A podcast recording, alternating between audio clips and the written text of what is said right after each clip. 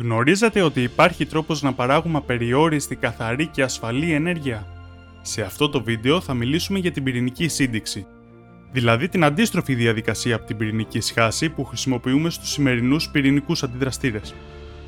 Η πυρηνική σύνδεξη είναι μια τεχνολογία τόσο σημαντική που όταν ο Στίβεν Χόκινγκ ρωτήθηκε τι επιστημονική πρόοδο θα ήθελε να δει στη διάρκεια της ζωής του, απάντησε «Θα ήθελα η πυρηνική σύνδεξη να γίνει πρακτική πηγή ενέργειας, θα παρήχει ανεξάντλητη παροχή ενέργειας χωρίς μόλυνση και χωρίς υπερθέρμανση του πλανήτη.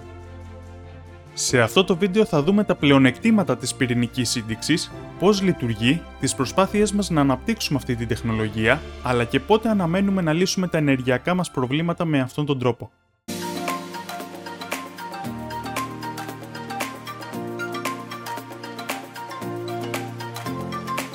Η ενέργεια μας φωτίζει, μας θερμαίνει, μας ψύχει τροφοδοτεί τα μηχανήματά μας και μας είναι απαραίτητη σε κάθε μας δραστηριότητα. Ολόκληρος ο πολιτισμός μας στηρίζεται στην ενέργεια. Όμως, όλοι οι τρόποι που χρησιμοποιούμε για να την παράξουμε έχουν σημαντικά μειονεκτήματα. Για παράδειγμα, τα ορυκτά καύσιμα βλάπτουν το περιβάλλον. Η ενέργεια από την πυρηνική σχάση παράγει επικίνδυνα πυρηνικά απόβλητα. Και οι ανανεώσιμες πηγές ενέργειας δεν είναι συνεπείς. Όπως η ηλιακή ενέργεια, αφού δεν είναι πάντα ημέρα ούτε έχουμε πάντα ηλιοφάνεια με αποτέλεσμα να χρειαζόμαστε πάρα πολλές μπαταρίες. Όμως, βλέπουμε ότι ο ήλιος παράγει συνεχώς τεράστια ποσά ενέργειας. Πώς το κάνει άραγε, Μήπως μπορούμε να κάνουμε και εμείς το ίδιο με τον ήλιο; Παλιότερα πιστεύαμε ότι ο ήλιος παράγει την ενέργειά του καίγοντας κάποιο είδους ύλη. Όμως τον πραγματικό τρόπο με τον οποίο ο ήλιος παράγει την ενέργειά του τον μάθαμε για πρώτη φορά το 1920, όταν ο Άρθουρ Έντιγκτον πρότεινε ως πιθανό ενδεχόμενο την πυρηνική σύνδεξη υδρογόνου προ ήλιο. Στη συνέχεια, άλλοι επιστήμονες με τις ανακαλύψεις τους επιβεβαίωσαν αυτή την ιδέα. Τι είναι όμως η πυρηνική σύνδεξη; Ο ήλιος, λόγω της τεράστιας μάζας και των ακραίων συνθήκων που επικρατούν σε αυτόν, μπορεί να συνενώσει ελαφρούς πυρήνες ατόμων και να παράξει βαρύτερους. Με αυτόν τον τρόπο, το υδρογόνο το οποίο υπάρχει στον ήλιο συνενώνεται και μετατρέπεται σε ήλιο, Όμως η μάζα των προϊόντων που παράχθηκαν είναι μικρότερη από τη μάζα των αντιδρόντων που συνενώθηκαν. Όπως γνωρίζουμε από τη γνωστότερη εξίσωση του Einstein ή ίσον MC τετράγωνο, αυτή η διαφορά στη μάζα είναι η ενέργεια που παράχθηκε κατά τη διαδικασία της σύνδεξης. Αυτή η παραγωγή ενέργειας είναι εκείνη την οποία οι επιστήμονες προσπαθούν να πετύχουν, και υπάρχουν πολλοί λόγοι που μας κάνουν να θέλουμε να την πετύχουμε. Ο πρώτος λόγος είναι ότι η πυρηνική σύνδεξη είναι πολύ ασφαλέστερη από τους περισσότερους άλλους τρόπους παραγωγής ενέργειας. Η πυρηνική σύνδεξη χρειάζεται πολύ συγκεκριμένες συνθήκες ώστε να λειτουργήσει. Αυτό σημαίνει ότι αν οτιδήποτε πάει στραβά και οι συνθήκες αλλάξουν, η σύνδεξη απλώς θα σταματήσει. Δηλαδή, δεν θα συμβεί αυτό που θα συνέβαινε εάν κάτι πήγαινε λάθος στους σημερινούς πυρηνικούς σταθμούς. Ο δεύτερος λόγος είναι ότι η πυρηνική σύνδεξη είναι φιλική προς το περιβάλλον επειδή δεν παράγονται αέρια του θερμοκηπίου. Επίσης, δεν παράγονται ραδιενεργά απόβλητα με μεγάλη διάρκεια ζωής όπως συμβαίνουν στου αντιδραστήρες πυρηνικής χάσης. Συνεπώς, είναι μια ιδανική λύση για τη μεγαλύτερη κρίση που αντιμετωπίζουμε, την υπερθέρμανση του πλανήτη. Εάν θέλετε να μάθετε περισσότερα για την υπερθέρμανση του πλανήτη και την κλιματική αλλαγή, μπορείτε να δείτε το βίντεο που εμφανίζεται πάνω δεξιά στην οθόνη σας. Ο τρίτος λόγος είναι ότι παράγει τεράστια ποσά ενέργειας σε σύγκριση με το καύσιμο που θα χρειαστεί για να τροφοδοτηθεί, δηλαδή ελαφρά στοιχεία όπως το υδρογόνο ώστε να τα συνενώσει σε βαρύτερα. Για να καταλάβουμε τα μεγέθη, η πυρηνική σύνδεξη μπορεί να παράγει 4 εκατομμύρια φορές περισσότερη ενέργεια από αυτήν που παράγει μια χημική αντίδραση, όπως όταν και με πετρέλαιο. Ω καύσιμο στην πυρηνική σύνδεξη χρησιμοποιούμε δύο ισότοπα του υδρογόνου, το δευτέριο και το τρίτιο, το δευτέριο μπορούμε να το βρούμε πολύ εύκολα στο νερό. Το τρίτιο είναι ραδιενεργό και πολύ σπάνιο, κάτι που το κάνει εξαιρετικά ακριβό. Ένα μονογραμμάριο τρίτιο κοστίζει 30.000 ευρώ και αν ξεκινήσει να χρησιμοποιείται για σύνδεξη, η τιμή θα εκτοξευτεί ακόμα περισσότερο. Όμως υπάρχουν δύο λύσεις. Η πρώτη λύση είναι ότι μπορούμε να φτιάξουμε τρίτιο. Για να το κάνουμε αυτό θα χρειαστούμε λίθιο, η δεύτερη λύση είναι αντί για τρίτιο να χρησιμοποιήσουμε ηλιοτρία. Όμως και το ηλιοτρία είναι πολύ σπάνιο στη γη. Ευτυχώς στο γειτονικό μας φεγγάρι υπάρχει πολύ. Εάν εξορίξουμε ηλιοτρία από το φεγγάρι, θα μπορούσαμε να τροφοδοτήσουμε με ενέργεια τον πολιτισμό μας για χιλιάδες χρόνια.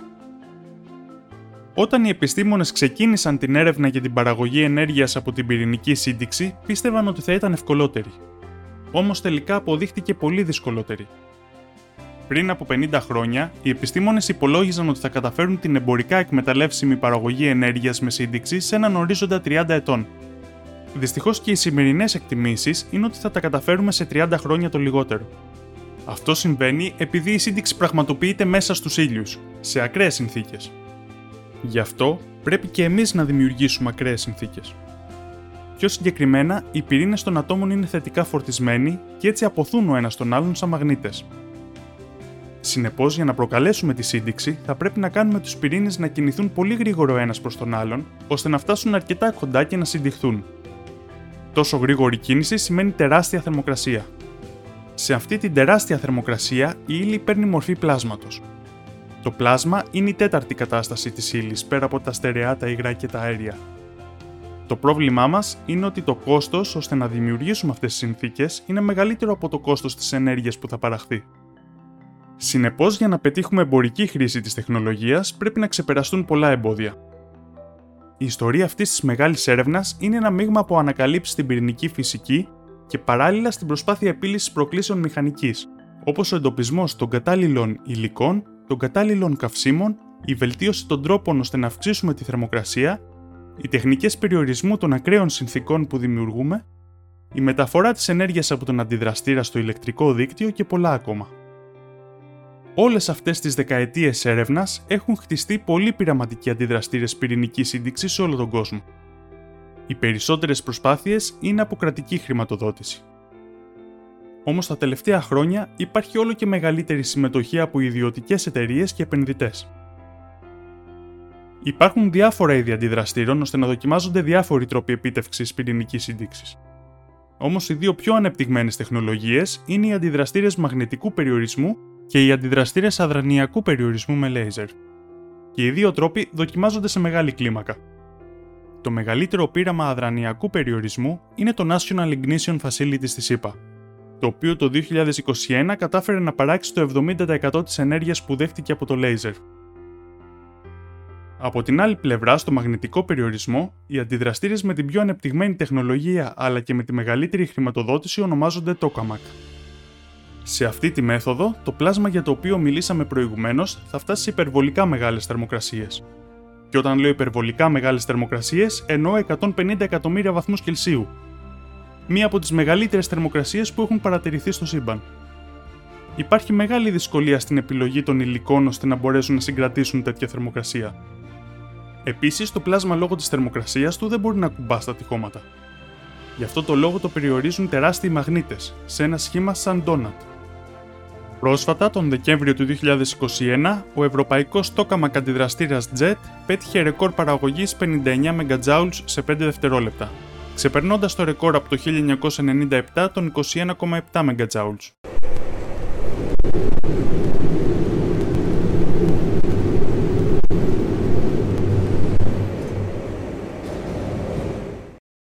Το επόμενο τεράστιο βήμα είναι ο αντιδραστήρας ITER, ο οποίος θα χτιστεί το 2025 στη Νότια Γαλλία. Θα είναι ο μεγαλύτερος tokamak που θα έχει φτιαχτεί ποτέ. Κατασκευάζεται από μια διεθνή συνεργασία που αποτελείται από την Ευρωπαϊκή Ένωση, τη ΣΥΠΑ, την Κίνα, τη Ρωσία, την Ινδία, την Ιαπωνία και την Νότια Κορέα.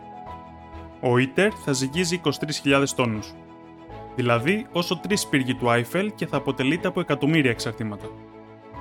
Πίσω από αυτό το project υπάρχουν 15.000 υπάλληλοι από όλο τον κόσμο. Υπολογίζεται ότι στον ίτερ θα μπορεί να παραχθεί τουλάχιστον η δεκαπλάσια ποσότητα ενέργειας από εκείνη την οποία θα χρειάζεται να τροφοδοτήσουμε το πλάσμα. Τέλος, πρέπει να θυμόμαστε ότι η εμπορική εκμετάλλευση της πυρηνικής σύνδεξης είναι ακόμα μακριά, αλλά και ότι η επιτυχία δεν είναι εγγυημένη. Κάποιοι πιστεύουν ότι η πυρηνική σύνδεξη είναι μια επένδυση που δεν θα έπρεπε να κάνουμε, ότι τα ίδια χρήματα θα έπρεπε να πάνε σε δοκιμασμένες λύσεις όπως οι ανανεώσιμες πηγές ενέργειας. Και ότι η τεράστια πτώση στις τιμές των ανανεώσιμων πηγών ενέργειας θα είναι μια πρόκληση για την ανταγωνιστικότητα της ενέργειας από πυρηνική σύνδεξη όταν αυτή γίνει διαθέσιμη. Εμένα όλα αυτά μου ακούγονται λογικά.